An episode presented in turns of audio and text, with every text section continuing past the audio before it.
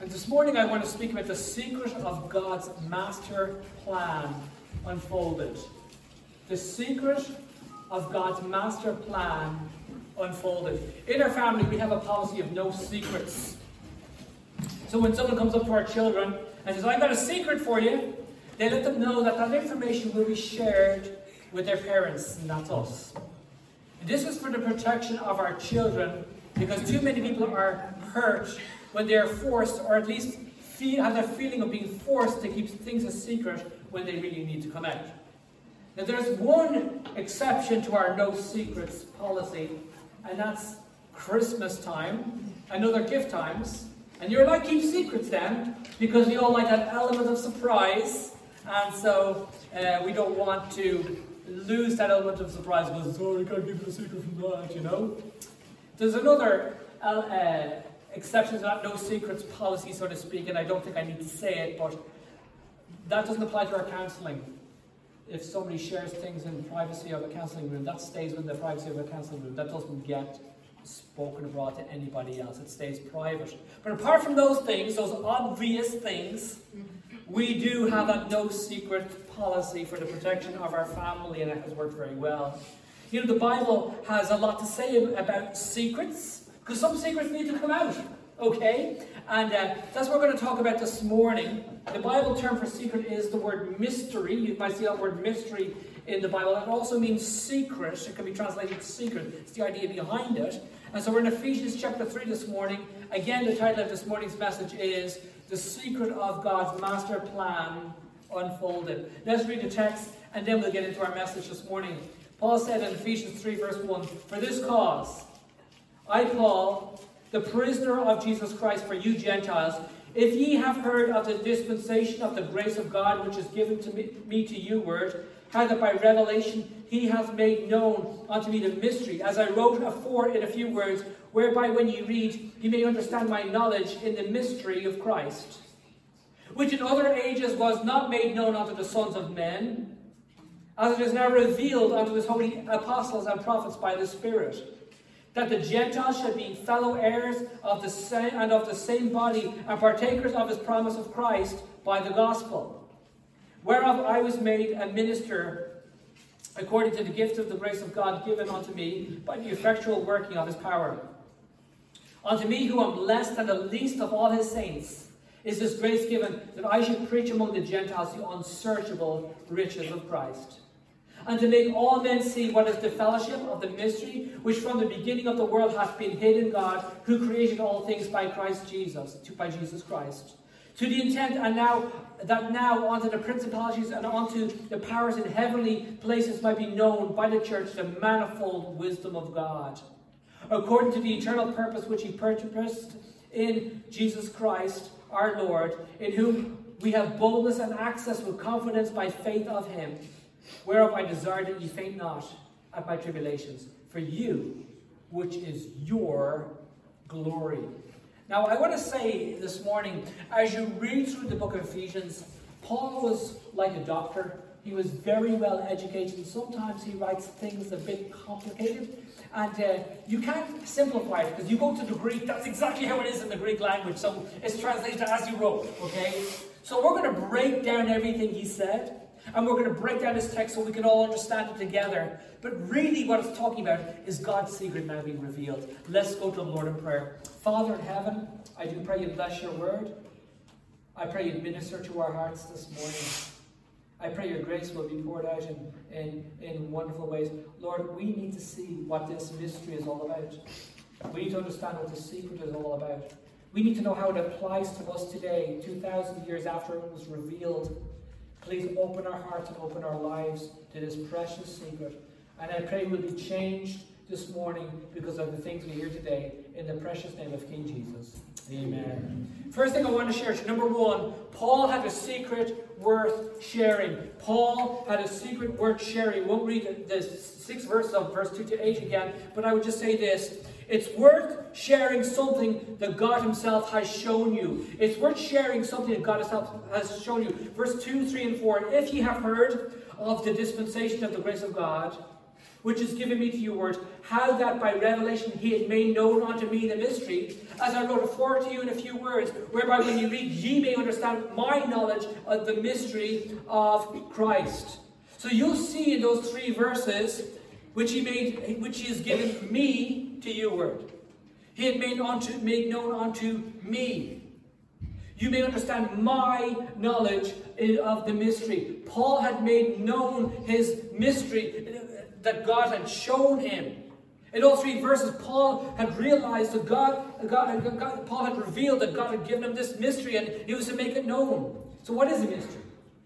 A mystery is a doctrinal truth that was hidden in the Old Testament but now revealed in the New Testament. An example of a mystery would be the rapture. We read about the second coming of the Lord Jesus Christ, but we don't read about the rapture in the Old Testament. We read about in the Old Testament that God is coming back, Jesus is coming back, and He's coming back with the thousands of His saints, but it doesn't explain the idea of a rapture. It's a mystery. So Paul says in 1 Corinthians, Behold, I show you a mystery. We shall not all be changed, or we shall not all sleep, should I say, but we shall all be changed. So it's a mystery. It was hidden, but now it's been revealed. So this is another example of a mystery. It's a secret. Brethren, I want to tell you this morning that the secret is over. There was a hidden secret. It's now over. A new dispensation has begun. We're in, and look at verse 2. It says here, If you have heard of the dispensation of the grace of God, we're in a new era. Until 1989, the Official Secret Act. Who's ever heard of the Official Secrets Act? Huh? No. Okay. Well, I, there was an Official Secrets Act that kept routine information in the UK secret to the public. It was in the news several years ago. Okay. But anyway, but there was a Freedom of Information Act in 2000. Has anybody heard of the Freedom of Information Act? Nope. Okay. You probably heard of it, you just maybe forgotten. But anyway, uh, the Freedom of Information Act means that things which are largely in the public, uh, that, that are, are were largely uh, inf- information must be disclosed if it's requested, unless there's a reason to keep it secret. Basically, that's what it, it comes down to. So, in other words, information is being declassified quite quickly. The New Testament has declared that the mysteries hidden in the Old Testament are being de- declassified. When you read through the Old Testament, you don't always understand the doctrines of the Bible. As you read through the Old Testament, it doesn't make sense.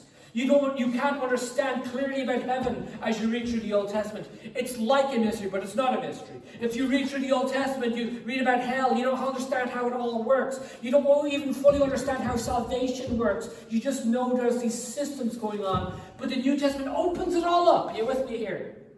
The New Testament opens up the Old Testament. It's like this lens, and this, this, the New Testament is the teacher. The New Testament takes a third of the Old Testament, if you like, and just explains it all and opens up the whole scriptures. But it also explains mysteries, things hidden that are now made known. It's worth sharing something that God has shown you. And Paul was shown this mystery, this secret he wanted to make known. He was ready to broadcast it to the world what God has shown him. It's worth sharing what God Himself has shown you, but also it's worth sharing that the day of prejudice is over. I think we can relate to that, can't we? We hear a lot about prejudice. A lot. Look at verse 5 and verse 6 which in other time, other ages, was not made known unto the sons of men, as it is now revealed unto his holy apostles and prophets by the Spirit, that the Gentiles should be fellow heirs and of the same body and partakers of his promise in Christ by the gospel. So, in other words, the Gentiles, everything's being opened up to the Gentiles. Jews and Gentiles were at odds in the same way that Protestants and Catholics were at odds up north for years. And it wasn't until the Good Friday agreement that there was a peace process was beginning. Do you understand what I'm saying? And there was a peace process that was brought through the gospel. But not everybody wants peace. Some people want that argument going on between the Protestants and the Catholics. Some people want that argument going on between Jews and Gentiles. the Jews back then thought of Gentiles as dogs, unclean pagan. You say, who are the Gentiles? That's us. So back in the Old Testament, the Jews looked upon us, they're all dogs. Now some of you like dogs, but they didn't like dogs. no, that wasn't a compliment. You said, oh, I'm a fluffy dog. No, you wouldn't have thought that way. You ever see those dogs, those wild dogs on the on the African plains when they're hunting down food? You ever see those wildlife things? I, I like that stuff, you know. I like I, I, I find nature fascinating. But they were unclean, they were pagan, that was us. Gentiles were far from God in the Old Testament. But I want to tell you something, there's no reason to despise people just because they're far from God. Would you agree with that? There was such division. There was even hostility between these two groups. And I think we can relate to this. There's hostility between people groups all the time. Don't we see it all the time? But you know, the greatest hostility back then was between Jews and non Jews, at least in the Jewish mind. I want to tell you something this morning. I hear people say religion divides. Religion doesn't divide. I'll tell you what divides sinful and prejudiced man. That's what divides. What divides people is the state of a sinful heart. But that prejudice never became, began in the heart of, of God. Think of Gentiles in the Old Testament that God loved. We have the book of Job in the Bible. Job wasn't a Jew. We don't know what he was. He wasn't a Jew. He would have been a Gentile. Who else? Ruth. Ruth. She was a Moabite. She was a Gentile dog, as she would have been called by the Jews. But yet, God received Ruth, didn't he? And he received her and he treated her like he treats anybody else. God is not prejudiced against anyone. You know, people say, well, what color is God? What, what religion is God? God doesn't have religion, He's God. I, I had this conversation with somebody, he was just, yes, this week, and, and I said to him, you know, God is not Catholic. He said, I always say that. I know God's not Catholic. It's like this new revelation he has to share with people. God is not Catholic. God is God. Do you understand what I'm saying? He doesn't look at us differently based on our ethnicity or this color of our skin or our socio-economic group. God is God. He looks at us as people, and there's no, there's no prejudice with the Lord. He looks at everyone the same. That was Paul's message to a prejudiced society. The Jews back then were very prejudiced.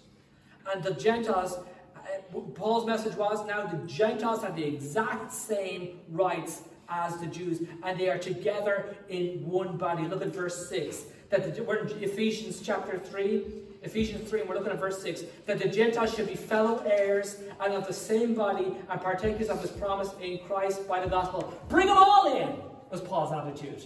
Bring them all in. Now, if you've got people with prejudice, look at Paul bringing all these Gentile dogs in. That was perspective. That was their perspective. Do you think they were upset? Yeah, they were really upset because they didn't like what Paul was doing. But God was showing them this new mystery, this new thing that was unfolding, this secret that was being revealed. It was worth sharing. It's worth sharing something God has shown you. It's worth sharing that the day of prejudice is over. But it's also worth sharing the limitless riches of Christ. Look at verse 7. Wherefore, I was made a minister according to the gift and the grace of God given unto me by the effectual working of his power. Unto me, who am less than the least of this all saints, is this grace given that I should be I should preach unto the Gentiles the unsearchable riches of Christ. Paul was appointed by God to preach the unsearchable riches of Christ. He was appointed that task, and you know what? When God calls someone to a task, He empowers them for that task. You know, so many people resist and they run from the calling of God. Oh, I could never stand before crowds and speak. Oh, I could never do that. I could never do what you're doing. How do you know? When God gets a hold of our heart, He, he empowers them, doesn't He? God will never ask you to do something He doesn't empower you to do. Are you willing to trust Him? The Apostle Paul was then endowed with the grace for that task. Look at verse 8 again. Unto me, who am less than the least of all saints, is given, is this grace given. It takes grace to tell people a message that they don't want to hear. Well, I'm really glad as we knock on doors at the moment, people are seeming more receptive than they have been in a while. You don't have long conversations, but we have good conversations. We have five minute conversations, and you get the opportunity to ask people questions, and they tell you some things what's going on in their life, and, and then you pray for them. There's a lady who told us that uh, that uh, her husband has been in hospital for seven months and you don't know what's wrong with him. His name is Ian. I said, we'll pray for you. We prayed for Ian. Pray for them. It's good to pray for people. It's good to care for people. But God gives us always the grace to tell people the things that they need to hear. But it takes grace to tell people something that they're not ready to respond to. Because not everybody's ready to respond to yes to, to the gospel. You're, you're telling people that sins can be completely forgiven and, and they can have all their sins washed away. They can have a home in heaven and they're looking at you as if they've two, uh, you've two heads. now, I, I have one head. I have less hair in the head. It's moved down here. But the point is this. They're just not ready to hear. They're not ready to hear what they need to hear. They need to hear. Um, I was talking to people on, on yesterday as we knocked on their doors and talked to them about the Lord, and, and uh, two people said, Well, we'll see what happens when we get there. I said, Is that how you prepared for the leaving cert? You just see what happens when you get there. No, you have to make preparation. We all understand. We have to make preparation. It was just an answer, a stock answer that they had because they weren't ready to hear what they needed to hear. And you show respect and you're kind and you leave them with a leaflet and ask them to think about it, and sometimes they will, hopefully they will. But it takes grace to tell people things that they don't want to hear or they're not ready to hear. The Apostle Paul was endowed with that grace.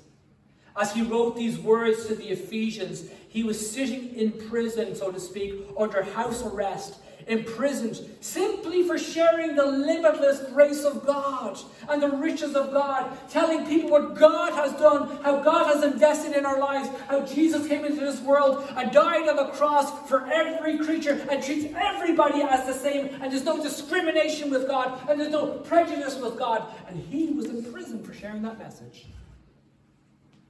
It takes grace to suffer humiliation and deprivation when you should be richly rewarded. I mean, you think for sharing that message. I remember when I first got right with God, I thought everybody wanted to hear the gospel. I was so excited. You know, I got saved, my sins are forgiven, I was right with God. Everybody wants to know, and they don't. You think they'd be thanking you for sharing how they can be forgiven too, and the peace and the joy that fills your heart, and they can have it too, and they're nothing. It takes grace to share it when you get it back in your face with unkind words, right? It takes grace. Yet the apostle, going through all these things, he was imprisoned for his faith, considered himself unworthy of his calling. Look at verse 8. Unto me, who am less than the least of all saints, is this grace given. I, I, I don't deserve this. I mean, he, he didn't complain about his abuse and his suffering. When you and I go through hard things, what do we do? Complain. I'm not complaining, but look at that. The next string of words are complaints, right? He could have been bitter at Jews who hunted him down to destroy him. He could have been angered by Gentiles who sought to shut down his message because they were he was interfering with their economics, with their business plan. These people were making all sorts of money making idols. And Paul's message was there's no idol, there's only God. We don't need idols, we just need the Lord, the unseen, invisible God who made all things. People were getting saved, people were turning from their sins, didn't want the idols anymore. Gentiles got angry at him. He didn't complain about it. He was more conscious of his unworthiness. He was more conscious of his inadequacy. He didn't have time to get bitter with other people. He was just saying, God, I don't deserve His grace. Don't deserve this. All his own suffering reminded him of the sufferings of his Lord and Savior Jesus Christ. I would say this he lived Philippians 3 8 to 10. He lived it. Let's go to Philippians chapter 3, verse 8 to 10, so we can see those verses just a few pages over, about five or six pages over. Philippians 3, verse 8 to 10. Paul lived this. He had a, a secret worth sharing, and Philippians chapter 3, verse 8. It says here, Ye doubtless, I count all things but loss for the excellency of the knowledge of Christ Jesus my Lord. Look what it says here. For whom I have suffered the loss of all things, and do count them but dung. What I mean in Christ? He said, I don't care about all the things I've faced. I don't care about all the things I've lost because I've gained the prize. Folks, I want to tell you something. If you um, were in a field and you spent all sorts of money on machinery and you had, let's say, 10,000 euros in your bank account, and you spent that 10,000 euros of machinery on your bank account, and you emptied your bank account and you found this diamond mine, would you care about the 10,000 euros that you lost? Why would you? You have a diamond mine.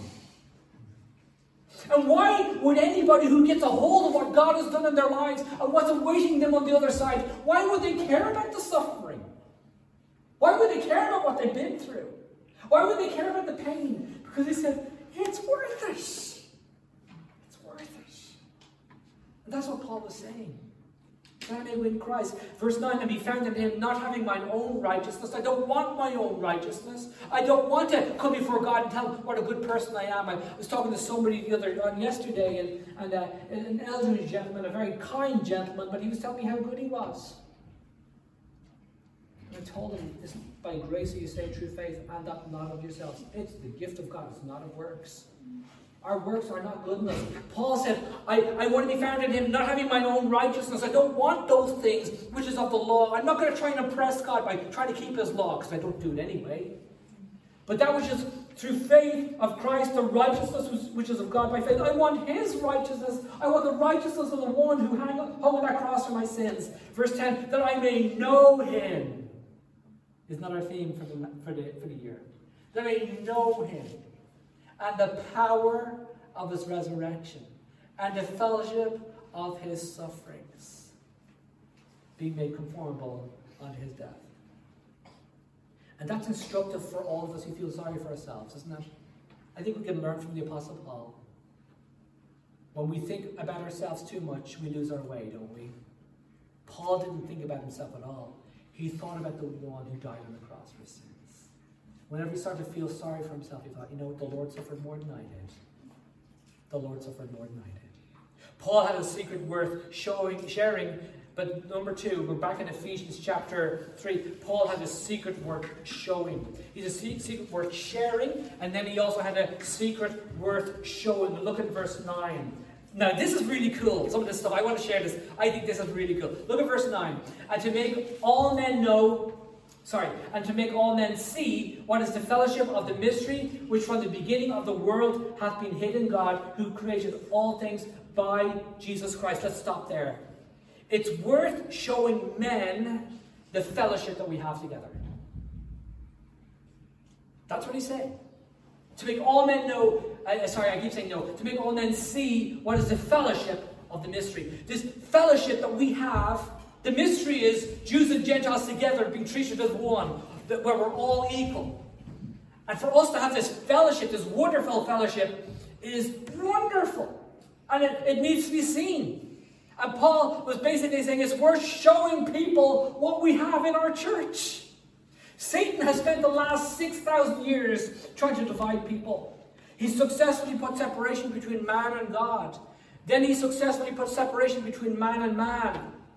The devil is, is the source of all racism. The devil is the source of every form of discrimination. The devil removes equal opportunity between two equal, equally qualified people.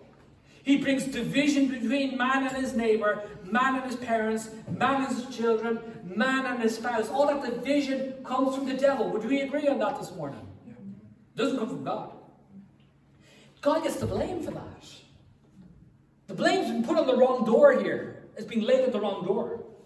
The one who created all things will restore unity, because it says here in verse 9, unto make all men see what is the fellowship of the mystery which from the beginning of the word, world hath been hidden God, who created all things by Jesus Christ, by Christ Jesus? By one great act, the Lord Jesus Christ broke down that middle wall of partition, that discrimination that was existing between people for years. You know, the place where there should be no discrimination should be in the house of God. Would you agree with that? Amen. See, this is, this is the example of how people should behave. I would say. And that's, that, that's by design, brethren. Look at Ephesians chapter 2. Look at verse 11. I mean, I don't even have to turn a page. Verse 11. Wherefore remember, ye being in time past Gentiles in the flesh, who are called uncircumcision by that which is called the circumcision in the flesh by hands. So again, the difference between Jews and Gentiles.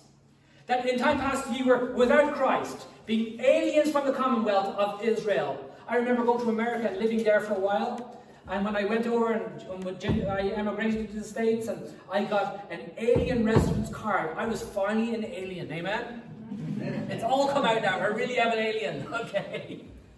But the Bible says we were all aliens at one stage, verse 12, from the commonwealth of Israel and strangers from the covenant of promise, having no hope without God in the world. That's what we were. But now in Christ, you who were sometimes afar off are made near, made nigh by the blood of Jesus. For he is our peace, who had made both one, had broken down the middle of wall of partition between us. Discrimination is over. How do you see it? In the church. Where everyone is treated equally. You with me here this morning? Isn't that good stuff? That's what this world needs to see. It needs to see this.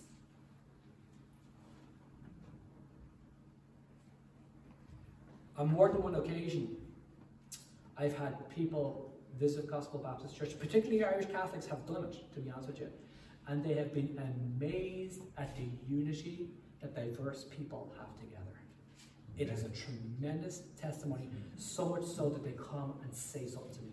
It's not very often people tell you stuff, you know, when they visit, but they said that.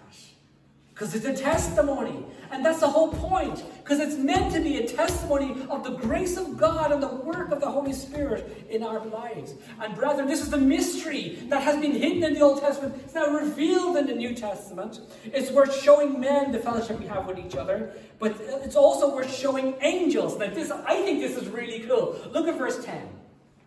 To the intent that now unto the principalities and powers in heavenly places. We're talking about angels here, brethren. Might be known, might be known by the church the manifold wisdom of God. It's worth showing angels the complexity of the wisdom of God. God isn't just wise, He is has this, all these variations of wisdom all together. you know, I know, how do you explain the manifold wisdom of God? It's, it's, it's this variableness and this, this I, don't even, I just say it's complexity. It's the only word I can think of, of his wisdom. Evil angels need to, I, I, I just think this is so interesting. Evil angels need to see what's going on here. They need to see, they need to see how much they don't know. Do you understand what I'm saying here? Because those vile offenders, those evil demons, think they know everything. They spend their existence trying to show us what we're missing out by by following Jesus Christ. You got devils and demons whispering in your, your ear. Don't listen to your parents, kids. I know better. You know better. You know, adults, don't come to church. Miss church. Don't bother reading your Bible. Why should you read your Bible? Don't pray. You've better things to do. You got devils and demons whispering in your ear all the time, trying to get you away from following the Lord Jesus Christ. They spend their existence trying to show us what we're missing out by not following Satan. But one thing they didn't realize, and they, one thing the demons don't realize yet, is Satan's a loser. He's a loser. So how do you know? Because I read the Bible. Amen. I know it's going to happen in the end. The Bible says that an angel, not the Lord, but an angel is going to take them and lift them up and throw them in the lake of fire, the eternal lake of fire. Praise God. And we're going to have a hallelujah time when the devil's cast in the lake of fire. Amen? Amen. And the Bible talks about angels. Angels could be people, could be angelic beings. We don't know what they are. Could be one of us. Hey, can I do it, Lord? I'd love to do this. Those, those demons, those evil angels have backed the wrong horse, to use an Irish expression. Evil angels hate what God has done in churches like ours. And they seek to divide us, but the grace and the mercy and the goodness of God keeps us together. Would you agree with that? GBC is an object lesson of God's wonderful wisdom to evil angels. But what about the good angels? What do they need to learn? Why do they need to watch us? Do you know the Bible says that angels watch us all the time? Did you know that? When church gathers together, the angels are watching. That's what the Bible says in the book of Hebrews. Good angels need to bask in the glorious wisdom of the Lord. Look at verse 10 again. To the intent that now unto the principalities and powers, so that's good and bad, right? In heavenly places, might be known by the church the manifold wisdom of God. They need an object lesson. They need to see why did I make that right decision? When I made a decision, when Satan took a third of the angels and, and, and, and, and they departed from God, and the two thirds stayed with the Lord, why was that such a good decision? Look at the church. Look at what God is doing. Before the enemy of the universe began to scheme his diabolical plan, the master of the universe came up with a plan, and he had a counter plan in mind. Makes me think of the game of chess. You know, and the world champion in chess right now is Magnus Carlsen. So let's say you're playing chess and you're playing Magnus Carlsen, and you're trying to be smart, you're thinking three or four moves ahead. Now, Magnus Carlsen has this computer like brain, and he's thinking 50 moves ahead. You have a chance against the guy. Because he has all these moves worked out in his brain. If he does this, then I'll do this, and then I'll do this, this, and this, and this, and this, and this, and this, and this, checkmate. If he does this, then I'll do this, this, checkmate. You know, all those things are going on in his brain at the same time. Same with the Lord. The devil came up with his plan to try and destroy God's creation. The devil puts in people's hearts and minds to say, you know, why would I follow God? Look at all those people starving in those African countries or those South American countries or those Asian, Asian countries. What sort of a God would, would have that, would allow that? And I want to tell you something, that's a lie of the devil because who is the one that's causing all that starvation? Greedy people who won't feed their own people. That's why, it's happening. Because I remember when the, all this live aid was going to, to Ethiopia at the time, I think it was, and I remember one of the drivers was from down the road, he said, we tried to get food into the country, but the government stopped and took it.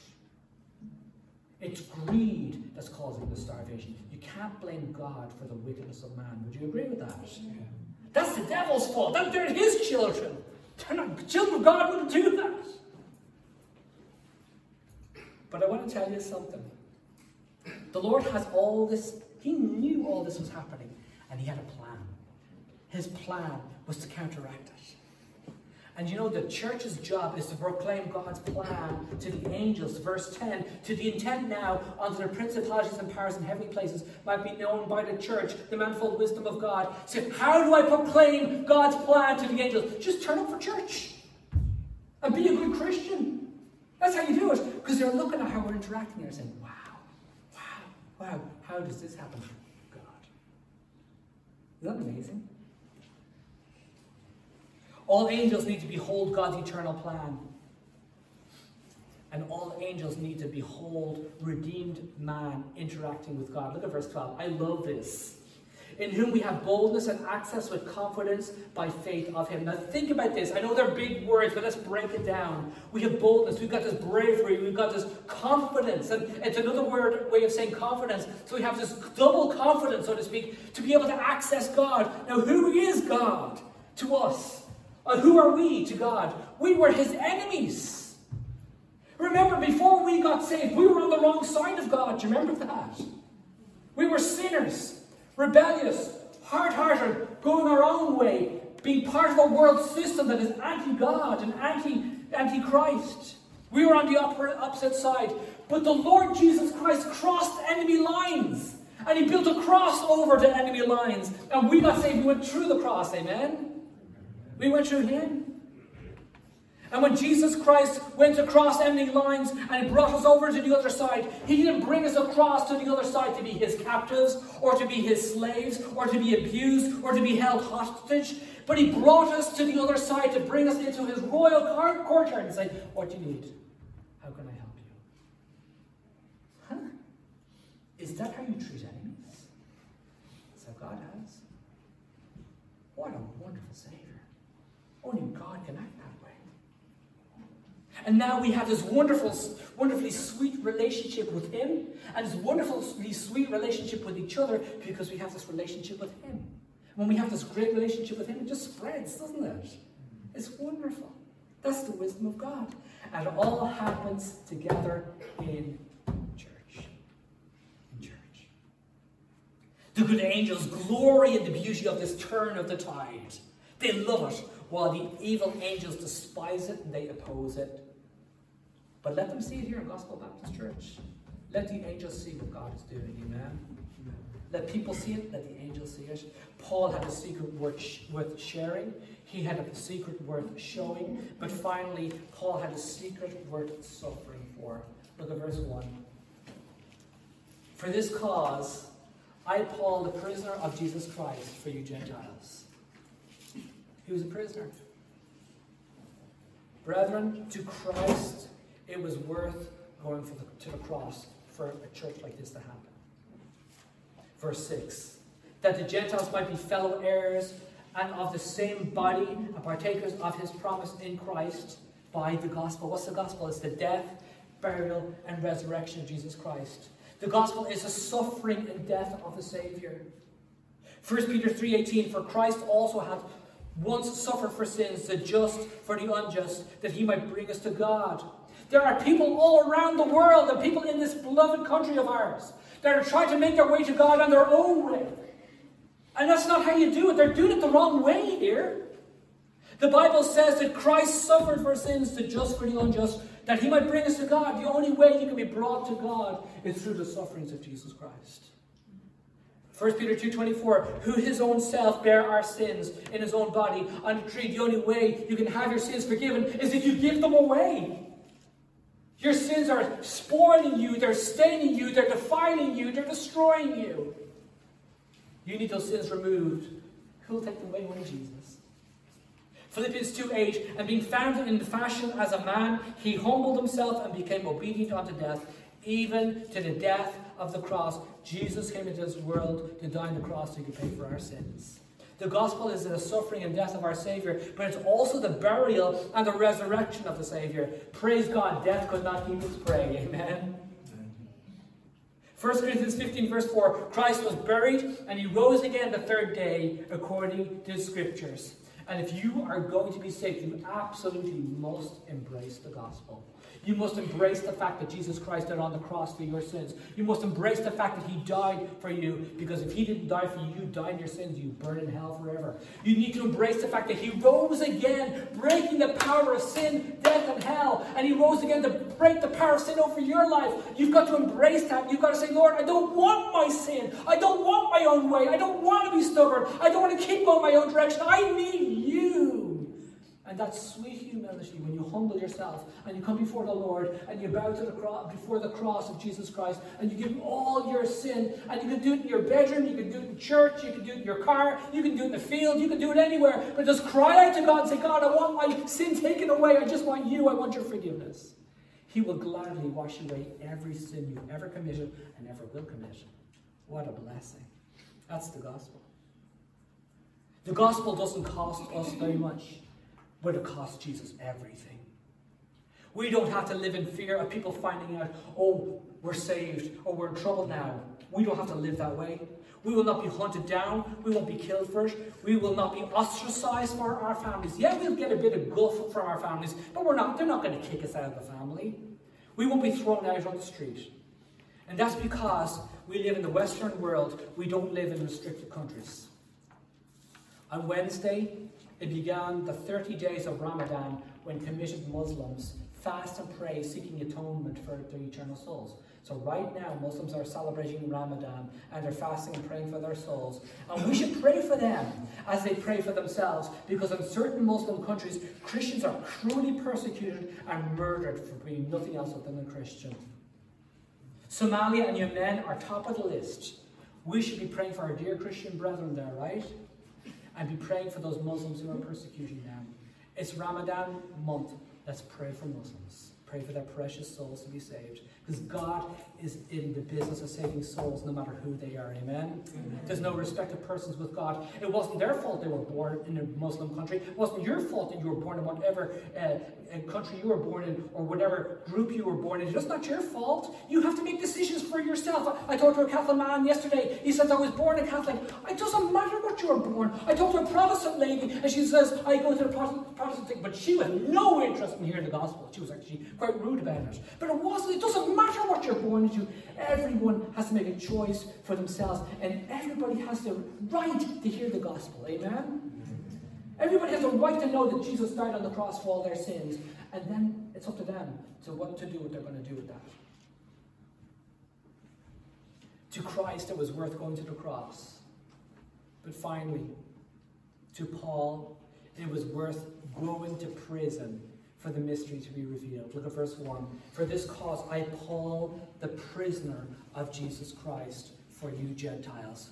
It was worth going to prison for him to let the Gentiles know that they have equal opportunity before God because they didn't believe that, that, that that was the case.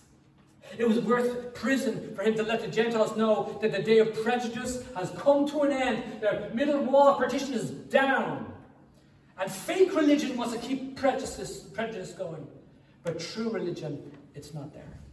It was worth prison for him to let Gentiles know of the inexhaustible treasures of God. It was worth prison for him to see people from every kindred and every tongue and every people and every nation unite together on a Sunday morning and have unity and enjoy each other. That was worth prison for him. It was worth prison for him to give the angels an open display of the manifold wisdom of God. Every time churches like Gospel Baptist Church meet to worship, to pray, and to hear the Word of God. It was worth prison to let the secret out. People usually suffer to keep a secret. Maybe secret codes or whatever.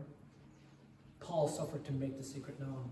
Making me think of Trevor Snowden in 2013, Edward, Edward Snowden, I'm sorry, in 2013, for ethical reasons, Edward Snowden leaked classified information from the NSA, the National Security Agency. He disclosed the fact that the USA and Europe are essentially spying on people all over the world with their global surveillance systems. He thought it important enough to risk a lifetime in prison without parole as he fled to Russia.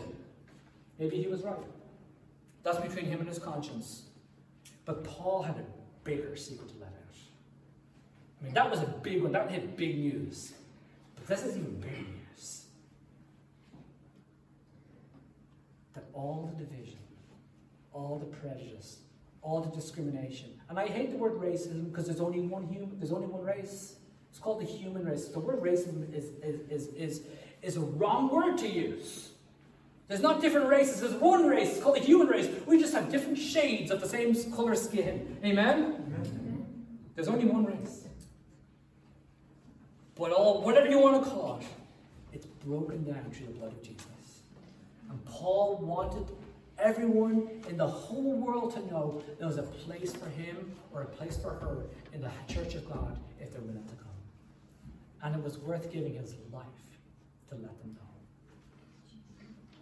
This morning we saw that Paul had a secret word sharing. The prejudice was over. And each of us, regardless of all, uh, regardless, should I say, all have access to the limitless grace of Christ. Praise the Lord for that. Secondly, we said Paul had a secret worth, sh- worth showing. Men need to behold the sweet unity God has brought us here in Gospel Baptist Church and churches like ours by breaking down the ethnic and fake religious barriers. I call it fake religion because religion doesn't bring barriers, fake religion does. And the angels in heaven need to see it and be in awe of an all wise God. And finally, Paul had a secret worth suffering for. If this gospel was worth the cross for our Lord, then I ask the question what is our gospel worth to us? Think about that for a second. If it was worth the cross for our Lord, what's it worth to us? Paul was willing to go to prison to get this message out. What are we willing to do?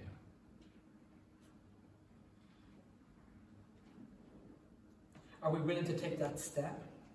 Repent of our sins? Turn in faith to Jesus Christ, if that's what we need to do? Are we willing to take that plunge and go through the waters of baptism? If that's what we need to do. Are we willing to step outside our comfort zones and tell others, our neighbors, our friends, our family, our loved ones, about Jesus Christ? If that's what we need to do. What are we willing to do for Jesus Christ? This morning we've spoken about revealing of the secret of God's master plan. And I want to ask you the question Are you part of what God's doing? This is the age where God wants this message to go out. Are you part of that? It was worth suffering for Jesus. It was worth suffering for Paul. What about you? What's it worth to you? Let's go to the Lord prayer. Can we do, can we do that?